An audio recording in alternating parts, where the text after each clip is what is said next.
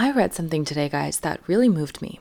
And that was a caption of an Instagram post by Helena Price Hambrecht. I think I'm pronouncing that correctly. She was slash is the founder of Haus, an aperitif D2C brand that actually had to, well, they were raising around last summer and their funding fell through. So then they were trying to basically organize a fire sale. They were trying to get acquired, and that actually did not happen what I admire so much about Helena before I get into the Instagram caption is she shared this journey very publicly in a way that I haven't seen a lot of other founders do. And in an industry where there is so much hype, so much relentless projecting of success, so much trying to appear bulletproof, the fact that this founder was sharing these vulnerable struggles so openly for the benefit of other founders and willing to open the kimono, so to speak, around just how challenging and strenuous this process can be as a founder, I just had tremendous respect for that. I was a founder at different points. I never raised capital, and that's a different beast. But I have been an entrepreneur where my livelihood was all around my business and my identity was additionally wrapped around my business. And every single day was just such a roller coaster emotionally. I've been in that place and I know how stressful that is. And I wish people were as open with each other. I think some founders don't even share it with their peers, but then also the conversations that founders have among their peer groups are very different than obviously the TechCrunch and Fast Company articles. And of course, I, I understand that there are logical reasons for that. But what I'm saying is, this is a really hard thing to do. Being a founder is really difficult, and this is an extra hard time to be a founder. And there are a lot of brands these days, a lot of brands, a lot of startups that are running out of money and having to close down. And the toll that that can take on the mental health of a founder it's really substantial. And as we start to collectively sort of incrementally progress towards a world, a society where we can talk more openly about mental health, I hope that starts to increasingly penetrate the world of Silicon Valley and just tech and entrepreneurship, where instead of this constant, relentless pummeling of all of our feeds with this hustle porn and glorifying of entrepreneurship and this constant need to project success and seem fearless and seem like you're crushing it. Like, I hope that we start to one by one have more honest conversations about these things. I mean, I haven't been in a spot where I have had to raise capital and then I ran out of capital and I had a team and then I had to lay off the team and also my livelihood was greatly impacted. That is being backed into a corner in a way that I have not experienced.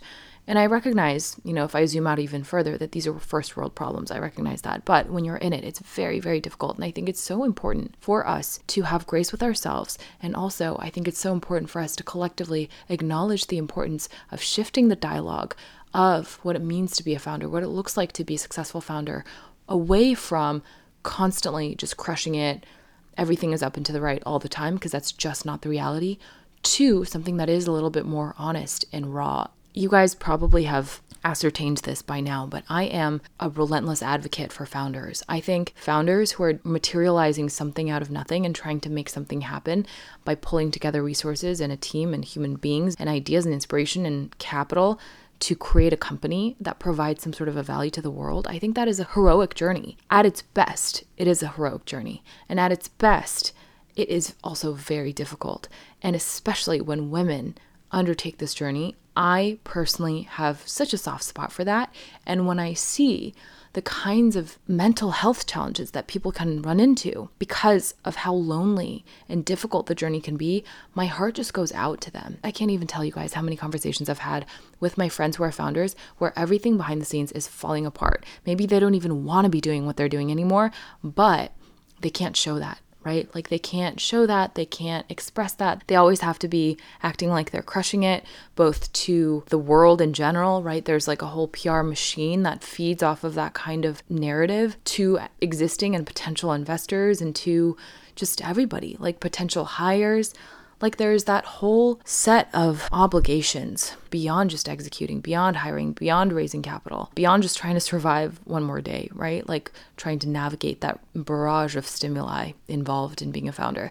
Beyond all that, you have to tell a story. That is what you are. If you are a founder, especially if you're a venture backed founder or you want to be a venture backed founder, if you want to raise capital, you are the chief storytelling officer. You are the chief storyteller. And that story that you tell has to be one that is shiny and polished and successful. That is the story you have to sell to everybody. And that I think heightens that feeling of dissonance and loneliness. It just makes me feel so grateful for founders like Helena sharing her story more candidly. And so, why am I sharing this very Debbie Downer story? Because this is my way of using this little baby platform I have to say to anybody who needs to hear this, especially if you're a founder, but also for anybody who's self employed. I mean, it's just, it's not easy to be an entrepreneur or to be self employed in general, but especially if you have some sort of business, what you're doing is not easy. Have grace with yourself, have so much grace with yourself and kindness and compassion for yourself. And I know that it can seem like you cannot afford to take a break and just fill your own cup, but to the extent that you can, even if it's just getting a little bit more sleep. And now I'm just talking to myself because I have not been getting sleep because I've been working really hard lately. But even if it's just getting a little more sleep, just being a little healthier with your habits, just, you know, minimizing your screen time just a little bit to preserve your sanity.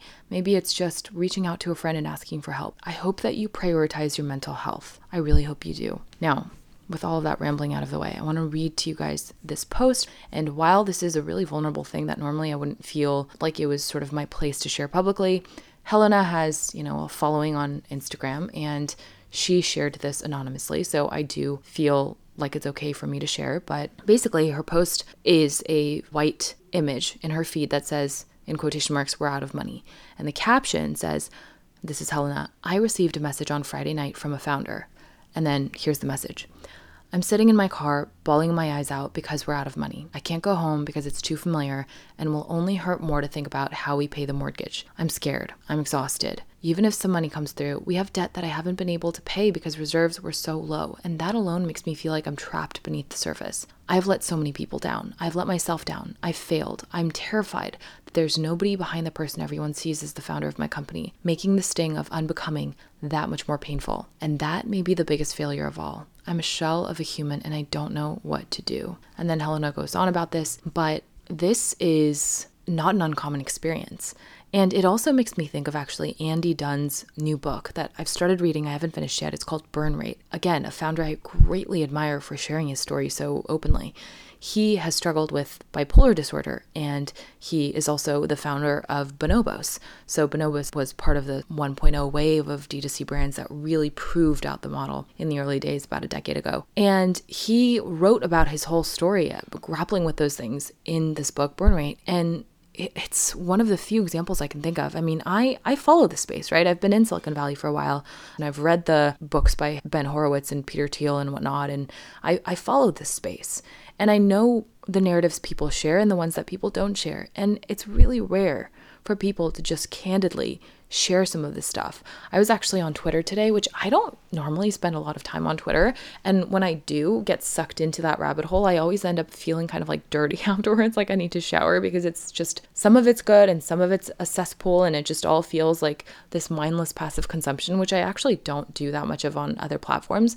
But anyway, I eventually found myself on a page called VC brags. I think that's what it's called VC brags, VCs congratulating themselves. It's a hilarious sort of like satirical or funny account that's anonymous that basically compiles all of these instances of VCs humble bragging, like really cringe, borderline, like this must be satirical, but I know that it's not, and that makes it so much more cringe kind of posts. And it, it's funny. It's really, really funny. But anyway, I was looking at that and I was sort of analyzing it almost anthropologically. And I realized, you know, yes, these individual instances are cringe and we can laugh about them, but also there is a reason that this space is like this. There is so much signaling you have to do to be successful as an investor and as a founder. There are so many incentives to be constantly projecting this success and creating this personal brand and seeming like you're a winner, right? On all sides of the table. And because of that, it can create this very alienating experience where I think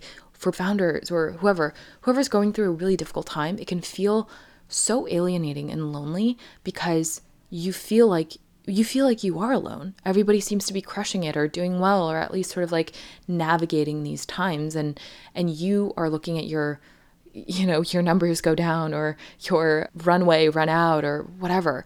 It's more important than ever, especially as we head into a season that is going to be particularly difficult for tech. We have already seen a ton of layoffs um, on the side of big tech. A lot of startups are struggling. A lot of startups' valuations are being slashed, and many of them won't survive the next year.